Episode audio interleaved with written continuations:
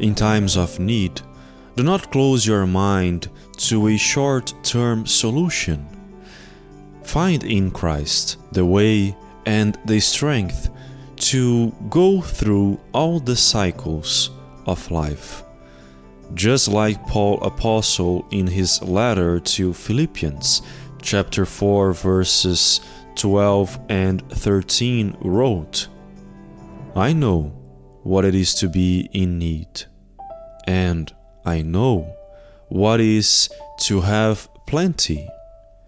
Everywhere and in all things I have learned the secret both to be full and to be hungry, both to abound and to suffer need. I can do all things because of Christ who strengthens me.